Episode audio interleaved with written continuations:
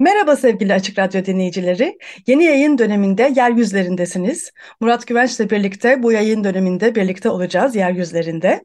E, Kentin Çeperi ve Çeper'dekiler programımızı birlikte yapacağız. Geçen yayın döneminin son programında dünya kentlerindeki yeni eğilimler, yeni yaklaşımlar, kentleşmenin yeni seyirlerine bakmıştık. Bu yeni dünya düzenindeki 2020'lerdeki kentlerde neler oluyor ve buraya nasıl yaklaşıyoruz, yeni metodolojiler neler diye konuşmuştuk. Bu hafta ise Türkiye kentlerinde neler oluyor, yeni eğilimler neler bir genel çerçevede bakmak istiyoruz. Kentleşmenin seyrine Türkiye kentlerinden, büyük şehirlerinden olsun, küçük şehirlerinden olsun bütün bunlara bakacağız.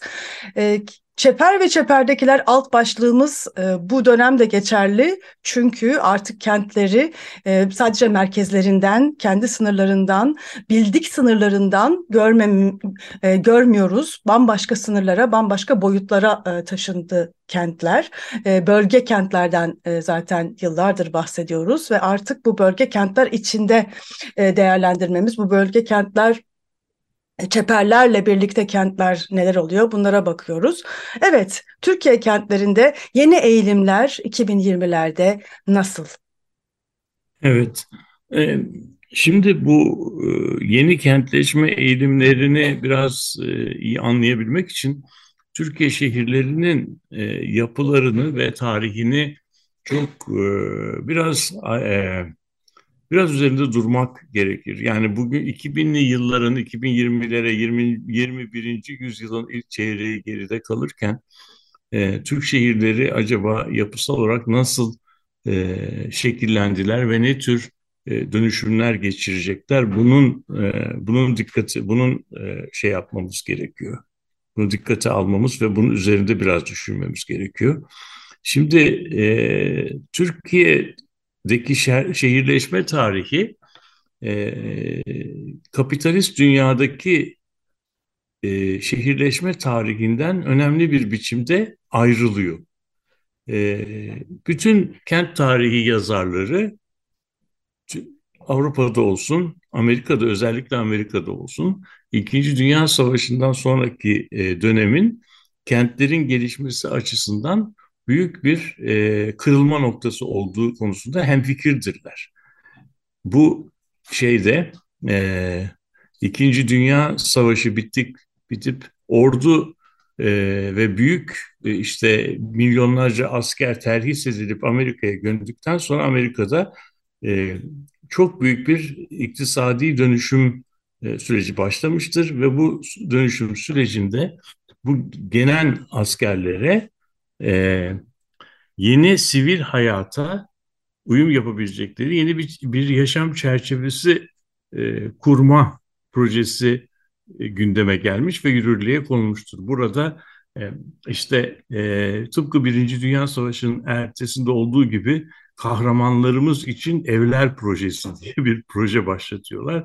Bu proje aslında hem bu kahramanlara ev verecek hem askerden terhis olan milyonlarca insana iş verecek hem de Amerikan ekonomisini e, savaş ekonomisinden çıkarıp başı barış ekonomisine geçirecek. Burada tabii hepimizin bildiği gibi e, böyle e, konut üretiminin sanayileşmesiyle e, el ele gidiyor ve bu e, sanayileşme süreci de Amerika'da bizim çok yakından bildiğimiz e, suburbanization denen e, süreci başlatıyor. Burada da e, bir çok ünlü bir şirket var. Bu şirkette böyle nasıl diyelim e, savaş ekonomisinin e, kitlesel üretim tekniklerini e, kullanarak Amerikan suburbiyasında herkesin kendi kesesine göre satın alabileceği e, ve çok kısa zamanda inşa ettirebileceği e, e, konutlar üretiyor.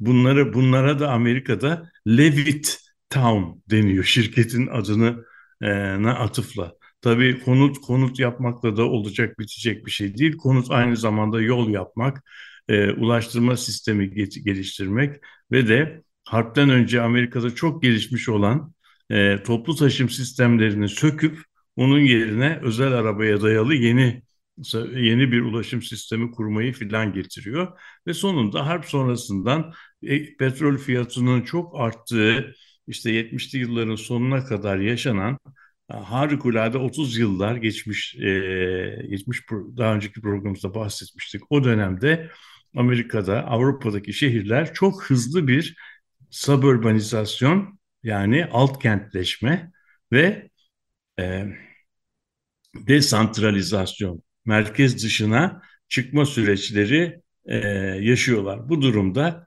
Amerika'da artık ikili bir şehir yapısı e, doğuyor.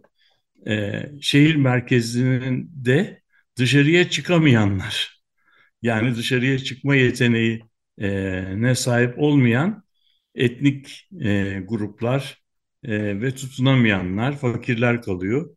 Şeyler ise dışarıya çıkanlar ise genellikle yeni ekonomiye daha yüksek gelir düzeyindeki işler üzerinden eklemlenebilen yeni katmanlar. Bu durumda varlıklıların çeperde, yoksulların ise merkezde yaşadıkları işte suburban yerleşmeler şey oluyor. Bu bu dönemin bu dönemin ayırt edici kelimesi desantralizasyon, araba sahipliğinin yükselmesi ve her gün milyonlarca insanın çeperdeki evlerinden çıkıp merkeze gelmeleri. Şimdi bu çerçeveden bakıldığı zaman Türkiye'deki kentleşme süreci bununla hiçbir alakası olmayan bir çerçevede gelişiyor. Yani e, İkinci Dünya Savaşı'ndaki e, savaşından sonra batıdaki şehirler desantralize olup çeperde çok büyük konut e, bölgeleri oluştururlarken ki bu konut bölgeleri e, birbirine bitişerek adına bir Fransız şehircinin e, koyduğu konürbanizasyon dedikleri bir oluşum şey yapıyorlar. Bu konürbanizasyon şöyle bir şey. Boston'dan başlayıp ta şeye kadar Washington'a kadar Maryland'e kadar giden 650 kilometre uzunluğunda doğu sahilinde hangi kentin bittiği, hangisinin başladığının belli olmadığı bir megalopolis yani çok büyük bir kent oluşumuna yol açıyor. Ve bu durumda bir metropoliten alanın sınırını bitirdiğimizde öbürkü başlıyor uzaktan uydudan baktığımızda kentin nerede başlayıp nerede bittiğinin de belli olmadığı bir şey. Ama bu şehirler her şeye rağmen herkes kendi çeperdeki konutundan çıkıp bağlı bulundukları merkeze doğru e, geliyorlar, merkezde çalışıyorlar. Şimdi Türk şehirleri bu duruma hiçbir zaman böyle bir deneyimi yaşamadı. Çünkü dışarıda bu işler e, bu biçimde e, yaşanırken Türkiye'de e, Türkiye'deki sermayenin büyüklüğü, sermaye dağılım biçimi ve kentlerin gelişmesine ayrılabilecek kaynakların hemen hemen hiçbirisi Amerika'daki veya Batı gelişmiş Batı ülkelerinde görülebilecek bir desantralizasyonu destekleyecek büyüklüklerde değildi. O zaman ne oldu? O zaman Türk şehirleri desantralize olamadan büyüme e, büyümeyi desantralize olmadan gerçekleştirmeyi denediler. Bu durumda yaşadıkları şey şudur. E, Türk şehirlerinde, Türkiye'deki şehirlerde ikili bir yapı vardı harpten sonra. Hızla e, göç şehirlerde bitiyordu ve şehirlerin içerisinde, şehirlerin çeperinde yoksulların, merkezinde ise varsılların oturdu. E, yani Amerika'daki yapının tam tersi ve şehrin bir türlü desantralize olamadığı yani yol, e, yol, e, ulaştırma sistemleri, toplu taşım sistemleri, su, kanalizasyon gibi kentsel hizmetleri, zorunlu kentsel hizmetlerin sağlanamadığı bir e, bir dönem yaşadı.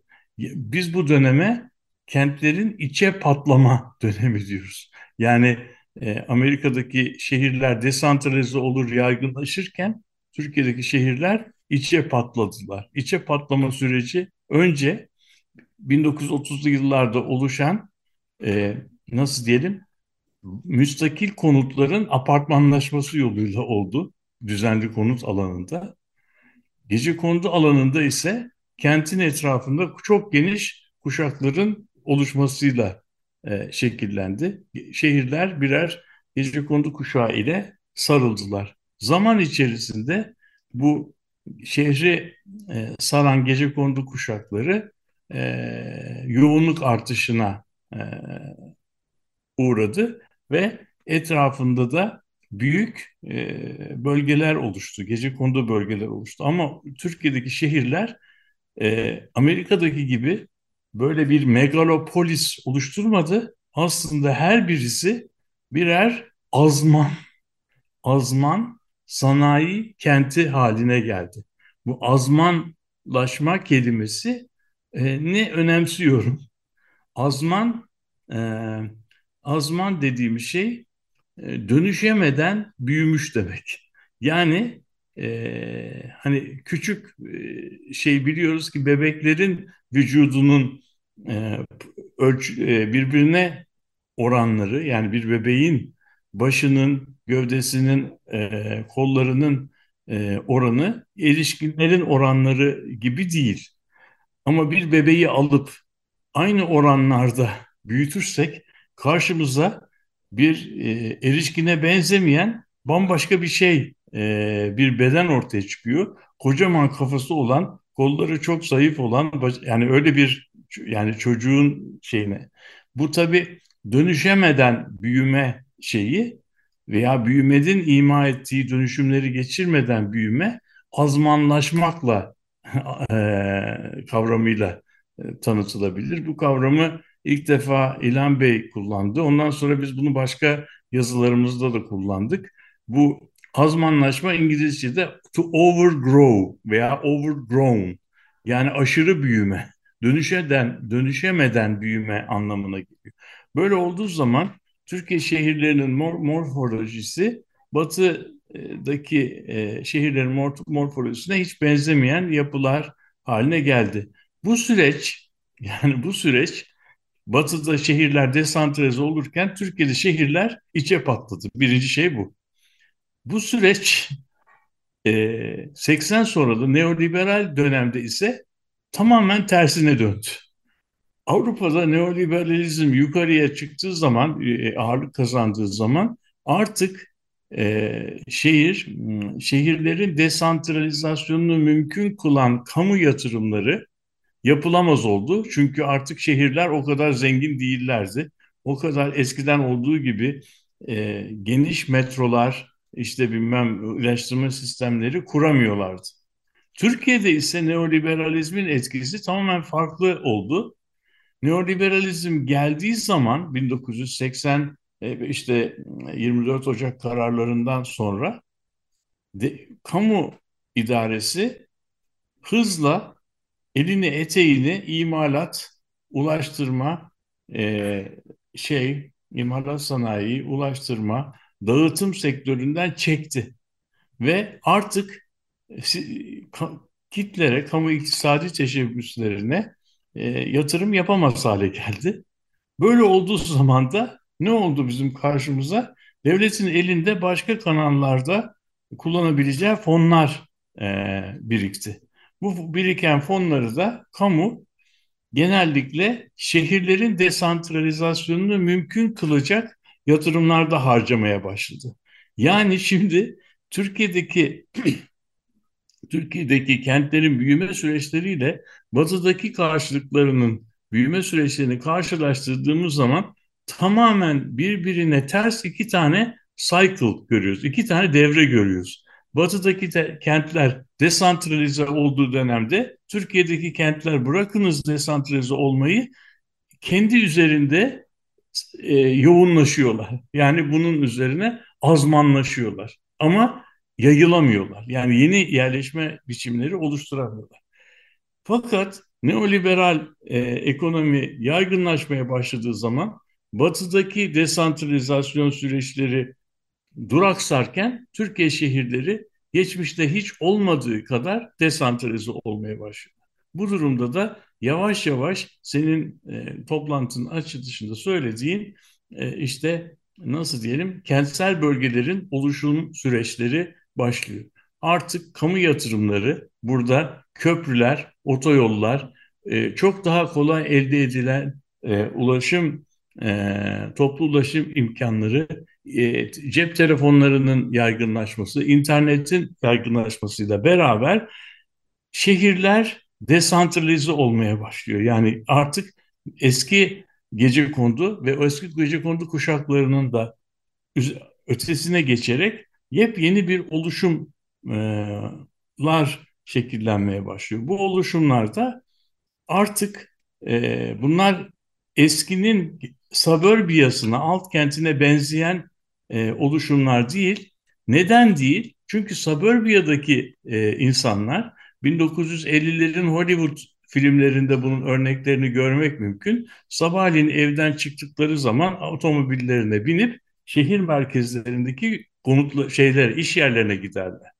Ama artık bizim çeperde yaşayan insanlar mutlaka e, şehir merkezlerine gitmiyorlar. Yani çeperde oturup e, çeperde çalışmak imkanı var. Bugün İstanbul'daki pek çok çeper sakini İstanbul'un merkezine hiç gelmeden İstanbul çeperindeki e, alışveriş merkezlerini, alt merkezleri kullanarak mükemmelen hayatını e, idame ettirecek e, şeylere e, kavuştu.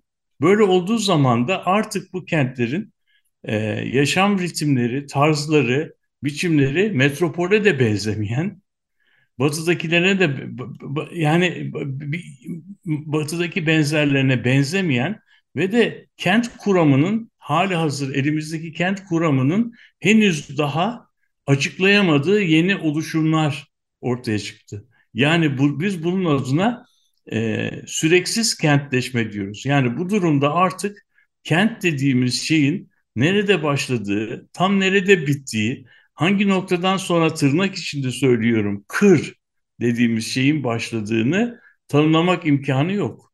Böyle olduğu zaman da bu yerleşmeleri ayakta tutabilmek için geçmişte hiç olmadığı e, benzersiz ölçeklerde e, altyapı e, yatırımları yapmak e, gerekti.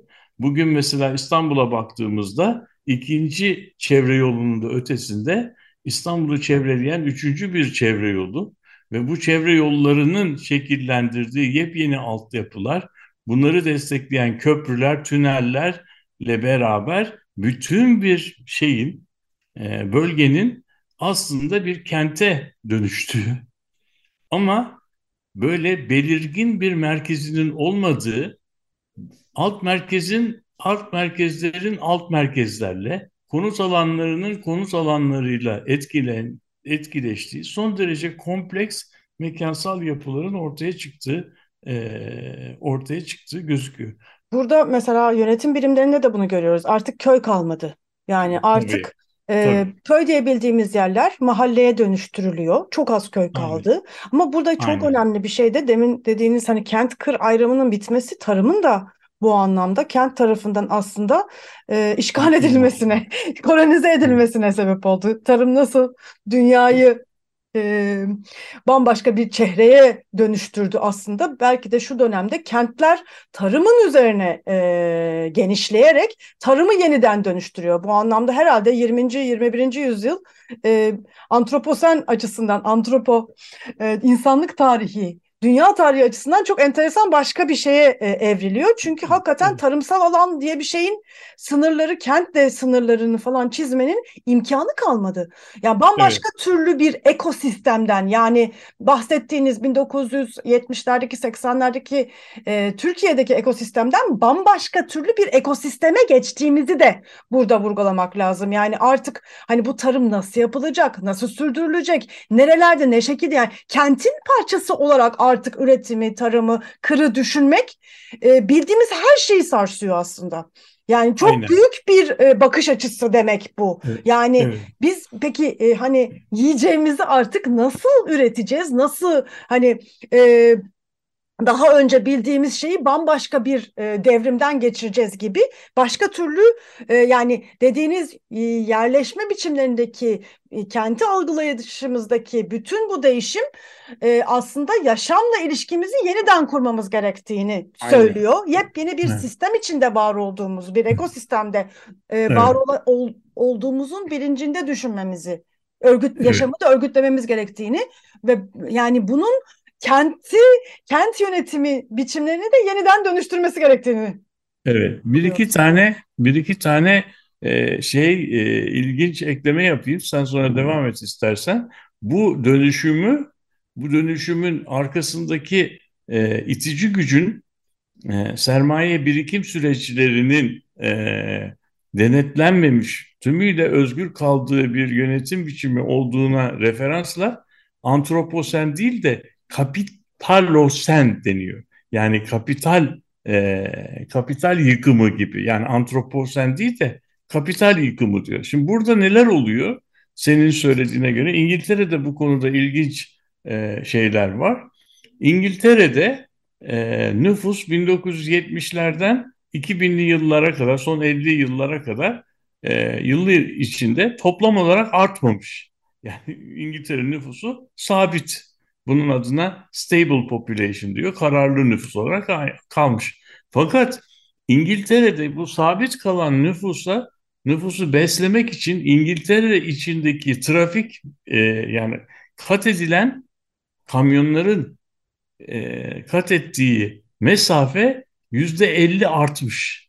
Yani e, eskiden şu kadar milyon kilometre yol katıp kat edip insanları e, beslerken şimdi bunun iki katını e, kullanıyorlar. Yani aynı miktardaki nüfusu beslemek beslemek için iki kat mesafe e, kat ediyorsun. Tabii bu durumda bu e, taşınan malların e, çoğu kamyonlarla tırlarla taşındığı için bu kadar bu artışın nasıl bir ekolojik yıkıma e, yol açtığını var sen hesap et. Şimdi bu durumda tamamen saçma sapan bir mekansal e, örgütlenme doğuyor ve bu örgütlenme aslında bir planın filan sonucu değil. Sonuçta e, kendi kapitalin kendi e, mantığı içerisinde aktörler davranmaya baş, devam ettikleri zaman ekolojik olarak e, tarımı çok uzak noktalardan çok uzak noktalara e, bağlantılar kuran ve de e, şey oldukça e, nasıl diyelim çık, e, karlı oldukça her türlü bağlantıyı e, saklayan e, yeni e, bağlantı kalıpları oluşuyor. Ve burada burada yeni bir yerleşme düzeni doğarken tarım tarımsal üretim tamamen yeniden yapılanmış oluyor. Artık kırsal alanda kırsal alanın, alanın özgünlüğünü taşıyan hiçbir üretim kalmıyor. Kent çeperlerindeki üretim tamamen şehirlerdeki veya şehirli tüketinin, kentli tüketicinin damak zevkine göre e, üretim yapan veya ürün desenleri şekilleniyor. Böyle olduğu zaman yerel yerel nasıl diyelim e, meyveler, yerel türler, yerel e, sebzeler büyük ölçüde ortadan kalkıyorlar. E, yani eskiden mesela Anadolu, İstanbul'da söylenildiği gibi işte Beykoz'un e, paçası, Arnavutköy'ün çileği, bilmem nerenin yoğurdu gibi yani özgünlüğü olan bütün şeyler lokal e, Bursa'nın şeftalisi. Ben gençliğimde onu bilirdim. O şeftali bugün milyon versen bile yok arayamazsın. Çünkü bu şehirdeki bu e, yeni yaşam tarzının e, ima ettiği zorunluluklar artık o e, yerel farklılaşmanın e, saklanmasını mümkün kılmadı. Bu tabii hem yeni bir e, ekolojinin doğuşu anlamına geliyor hem eski e, ürün desenlerinin ortadan kalkmasına, yeni ürün desenlerinin ortaya konmasına, yeni yaşam tempolarının ve ritimlerinin doğmasına, yeni bir toplumsallığın kurulması e, sonucunda getiriyor. Yani bizim programımız yeni dönemde bu e, yer yeryüzündeki bu süreçleri e, analiz ederken işte kentlerin geçirdiği bu büyük dönüşüme örneklerle gündeme getirmeyi amaçlayacak. E, ve burada İstanbul'da tabii bu dönüşümün Avrupa'da izlenebileceği en muazzam e, laboratuvarlardan bir tanesi. İstanbul sürekli olarak bu dönüşüme ilgili şey yapacak, değerlendirebilecek malzeme üretiyor.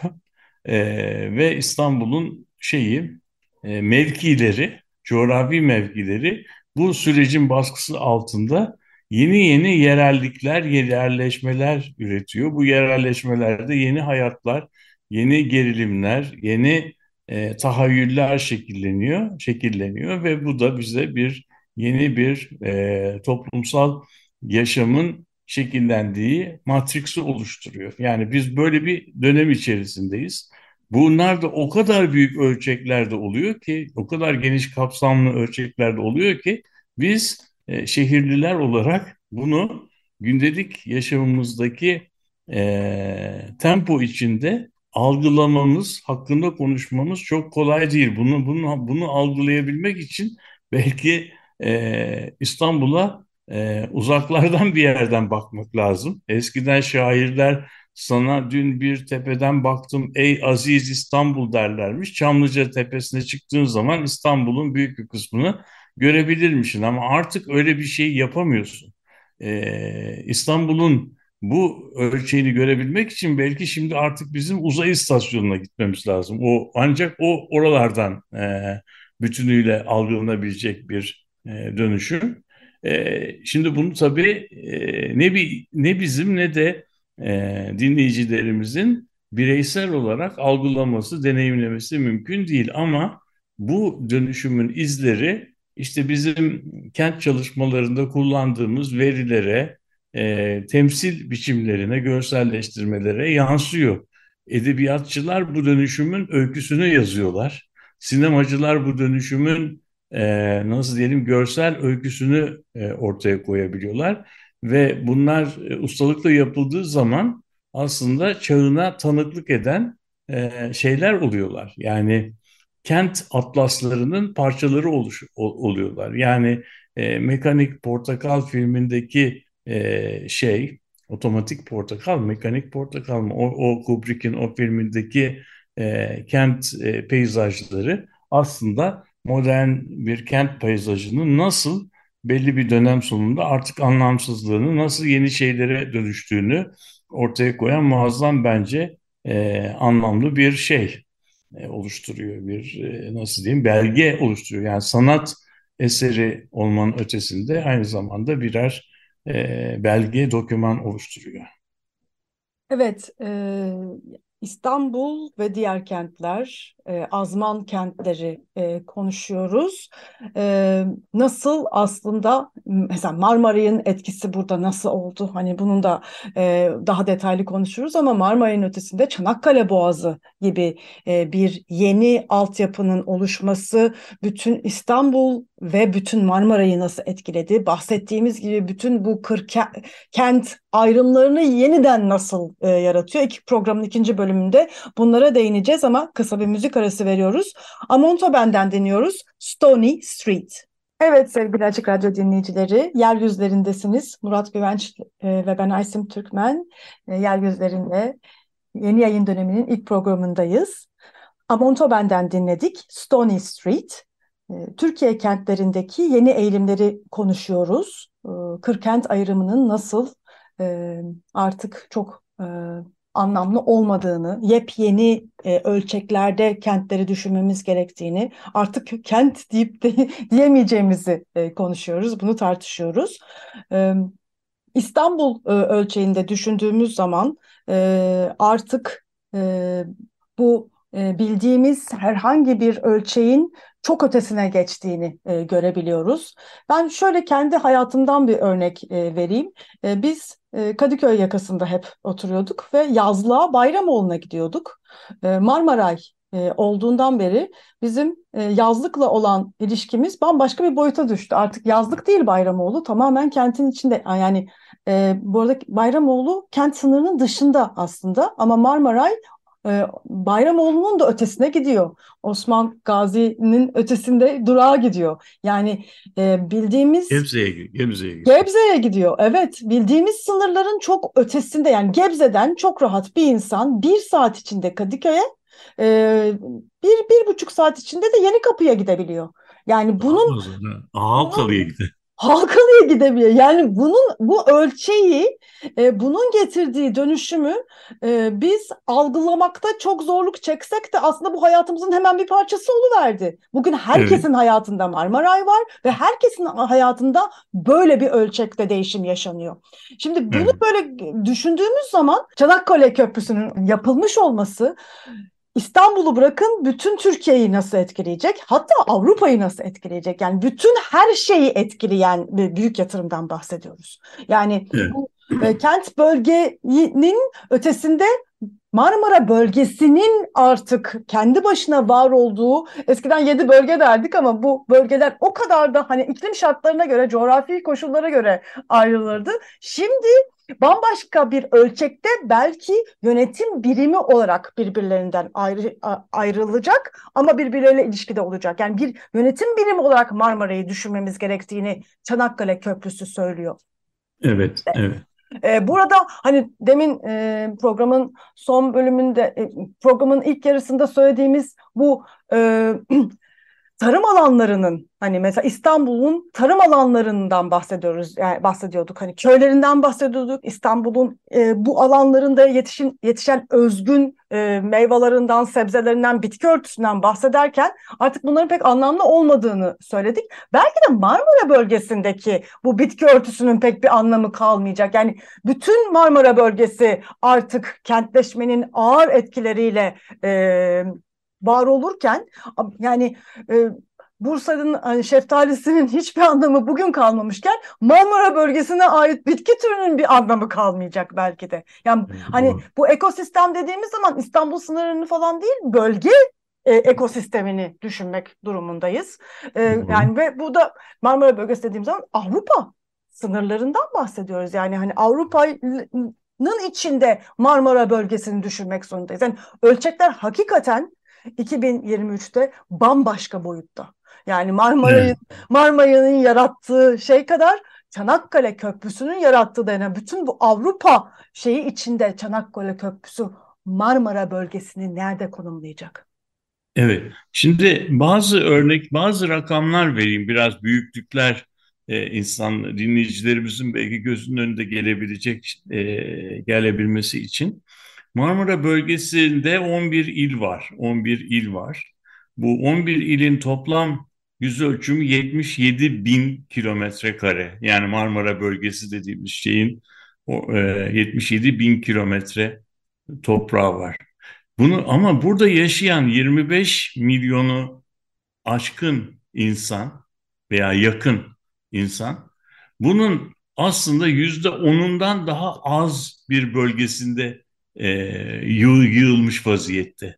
Yani bu 77 bin kilometre kare toprağın 6-7 bin kilometre karelik bölümünde yerleşme var.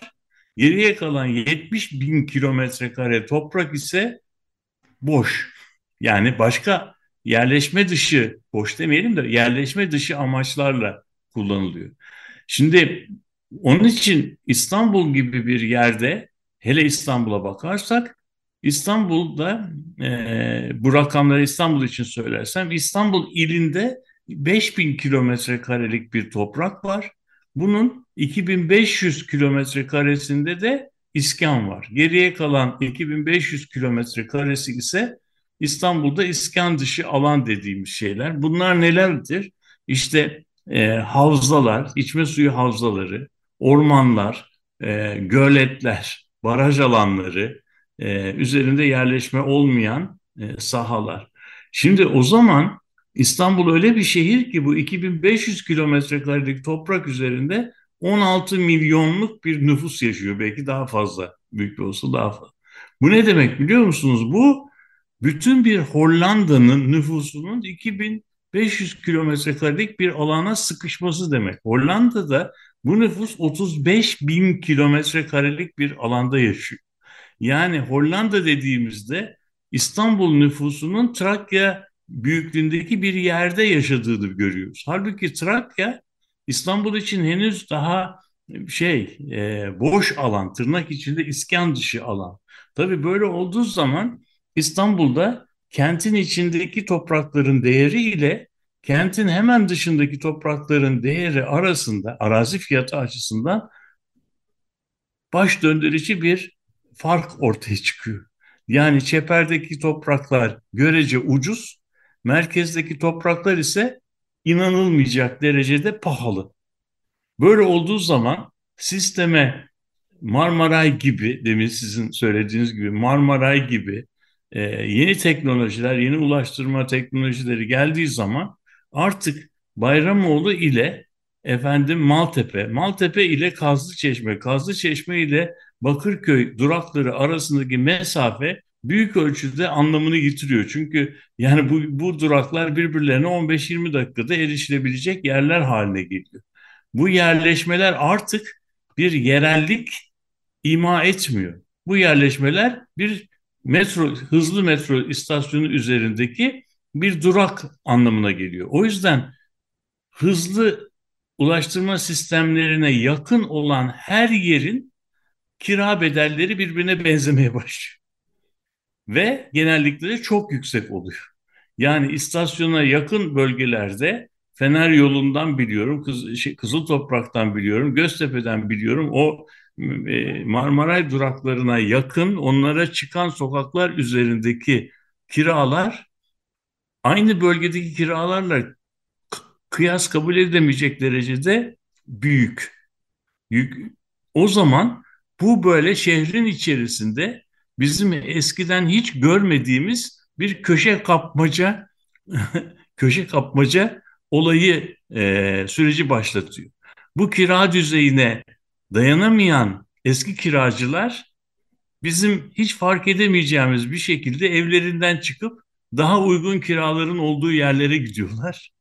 Bu kiraları taşıyabilecek yeni fonksiyonlar onların yerine e, gelip yerleşiyor. Bu şekilde Marmaray gibi bir sistemi bir, sistem, bir e, kente koyduğunuz zaman bu Marmaray sistemi Fransızların TGV yani hızlı tren etkisi dedikleri bir süreçle kentteki bütün yerlerin sadece mekansal yapılarını değil, aynı zamanda da sosyal bileşimlerini, kompozisyonlarını değiştiriyor. Mahalleler mevki olarak yerinde dururken artık mahalle sahil sakinlerinin sosyal profilleri yavaş yavaş e, değişmeye başlıyor. O zaman artık biz belli bir bölgede yaşarken başka başka insanlarla komşuluk komşuluk etmeye başlıyoruz göz göz yani hakkında bunu fark ettiğimiz zaman zaten sürecin büyük bir kısmı tamamlanmış oluyor. İşte e, yeryüzlerinden programı, çeperdekiler programı kentin eskiden bildiğimiz yerel kimliklerini yeniden üretme kapasitesinin giderek ortadan kalktığı ve e, kentlerin eskiden pek tanık olmadığımız yepyeni süreçlerle şekillendiği bir e, döneme e, tanık oluyoruz. Bu durumda artık kentler çeperleri üzerinden tanımlanabilecek şeyler olmaktan çıkıyor. Çünkü çeperle kent ilişkisi geçmişte hiç olmadığı kadar güçlü. Çeperdeki yerleşmeler artık kentin merkeziyle değil daha çok birbirleriyle etkileşiyorlar. Yani çeperdeki bir e, sakinin kentin merkezine gelmeden yepyeni biçimlerde e, hayatını sürdürmesi mümkün. Yani bugün İstanbul'un doğu yakasında, doğu çeperinde veya batı çeperindeki bir e, şey, e, çeper sakini e, Karaköy'e veya Eminönü'ne e, aylarca hiç uğramadan bütün ihtiyaçlarını kendine yakın alt merkezlerde giderebilir. Bu süreç bizim artık metropol dediğimiz klasik metropoldeki banliyölerden merkeze, merkezden banliyölere e, şey yapan e, o sarkaç hareketini, shuttle hareketinin hak, e, günümüzde yepyeni e, yepyeni boyutlar kazandığını söylüyor.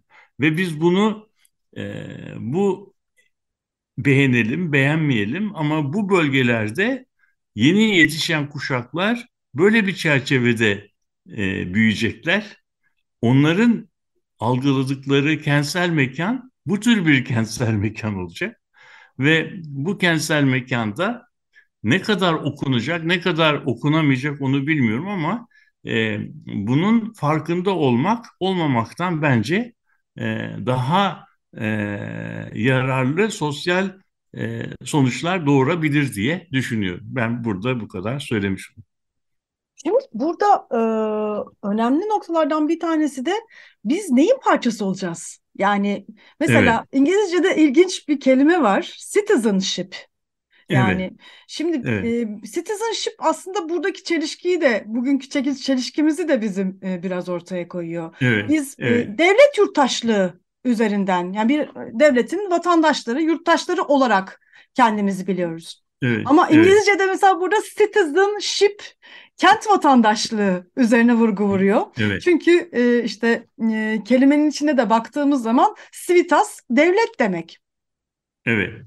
E, yani Ama bir bak, evet, bak şehirden bu, şehirden dolayı e, evet, hani e, E, ş- işte o, şimdi aslında bir yandan da bunun daha fazla gündem. Şehir değiştikçe aslında bizim şehirle ilişkimiz, şehirde varoluş biçimimiz, e, şehirli olmamız, citizenship olmamız yani vatandaşlıktan çok daha fazla önem kazanmaya başlıyor. Yani o şehirde, o bölgede biz nerede duracağız?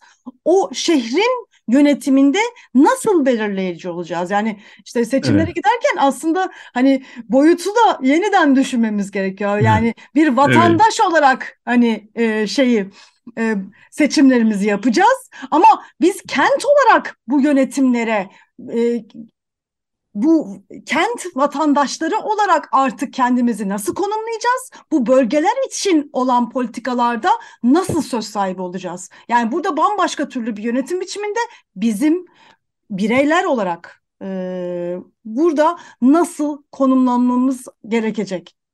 Bak o e, çok gü- güzel bir noktaya değindin. E, Kelimelerin etimolojisi aslında bütün toplumsal tarihin izlerini taşıyor. Bizim citizenship dediğimiz şey, yurttaşlık, e, aslında ulus devletlerin yükselmesinden önce e, devlet dediğimiz şey şehirde kuruluyordu.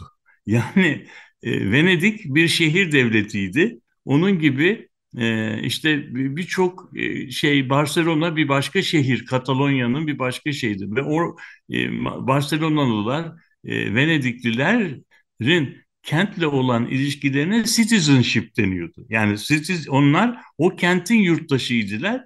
Bağlı bulundukları bir üst devlet yoktu. Tamam mı?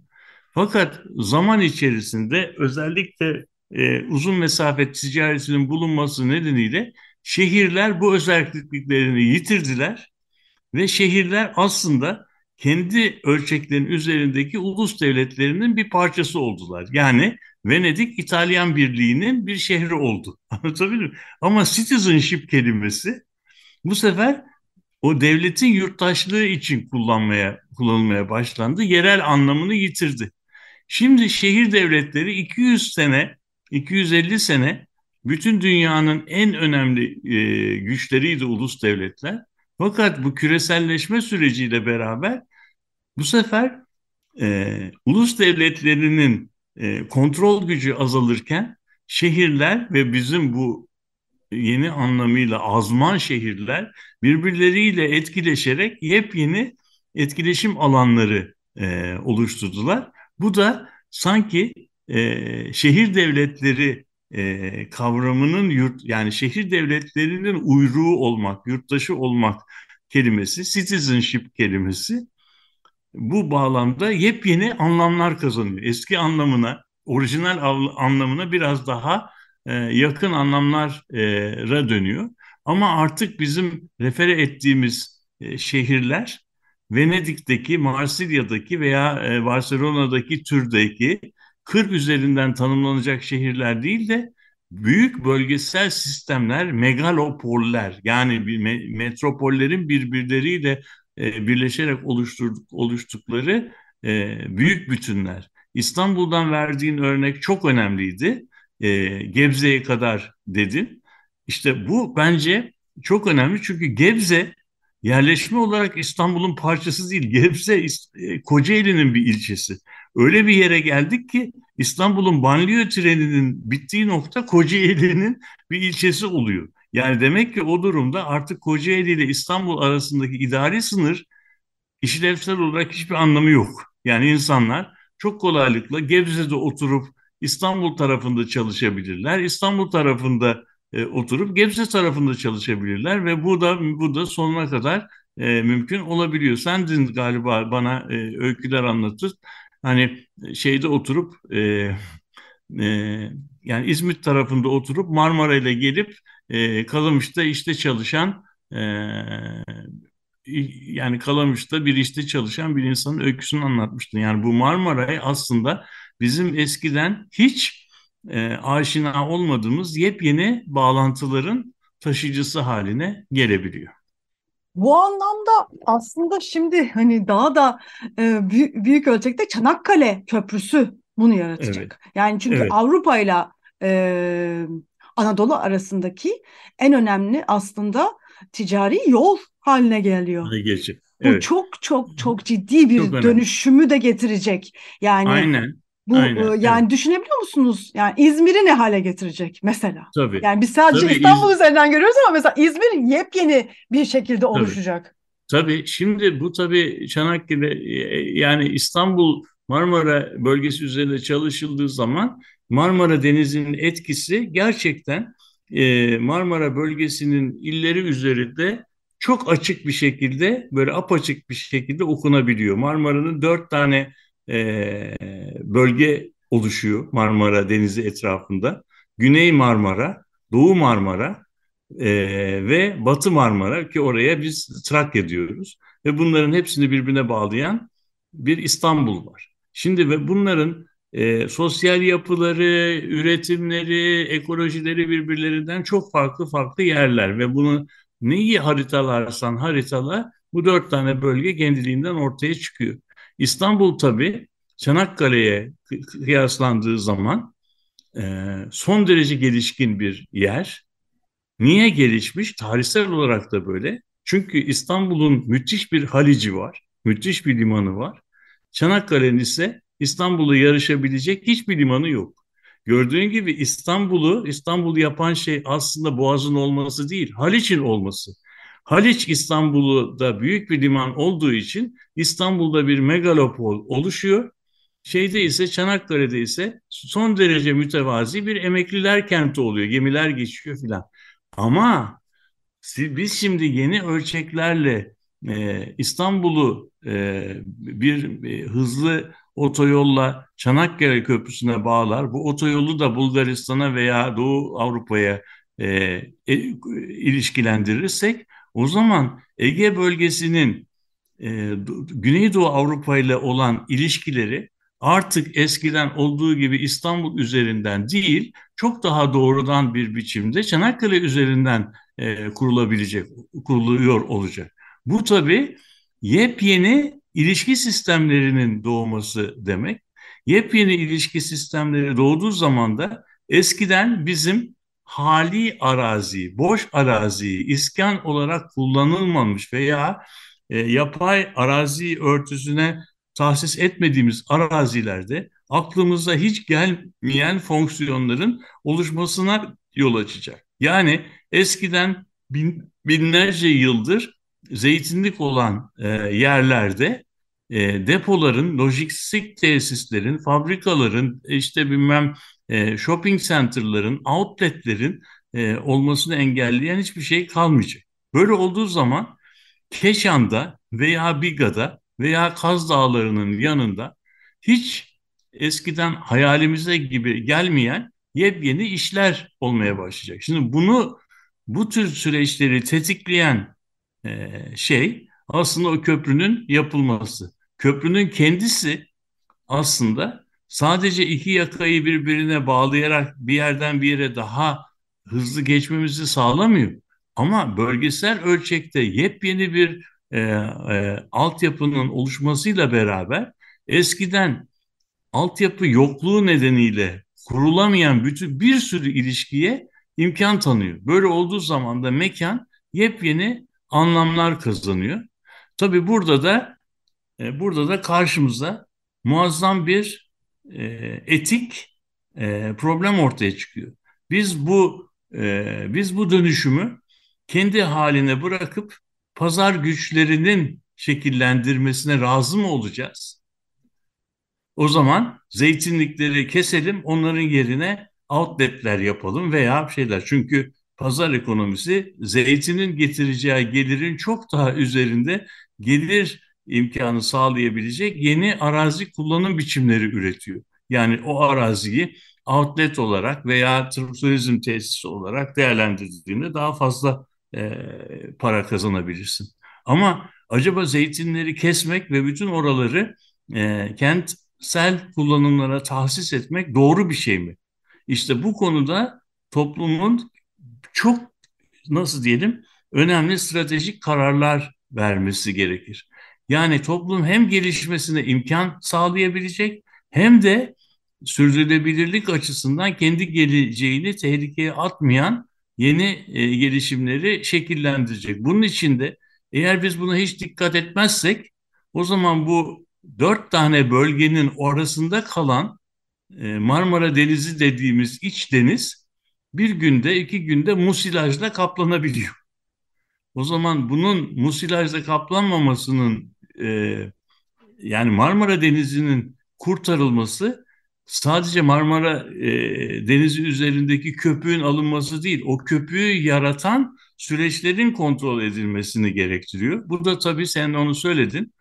Geçmişte hiç alışık olmadığımız ölçekte yeni kararlar üretmemiz gerekiyor. Yani artık kent kır ayrımının ötesinde e, köyün köy olmadığını, kentin de sadece duvarlarla veya imar sınırıyla tanımlı olan bir yer olmaktan çıkıp bir etkileşim alanı olan yeni bir oluşumun ortaya çıkması sonucunu doğuruyor. Bu alanlar nasıl yönetilir?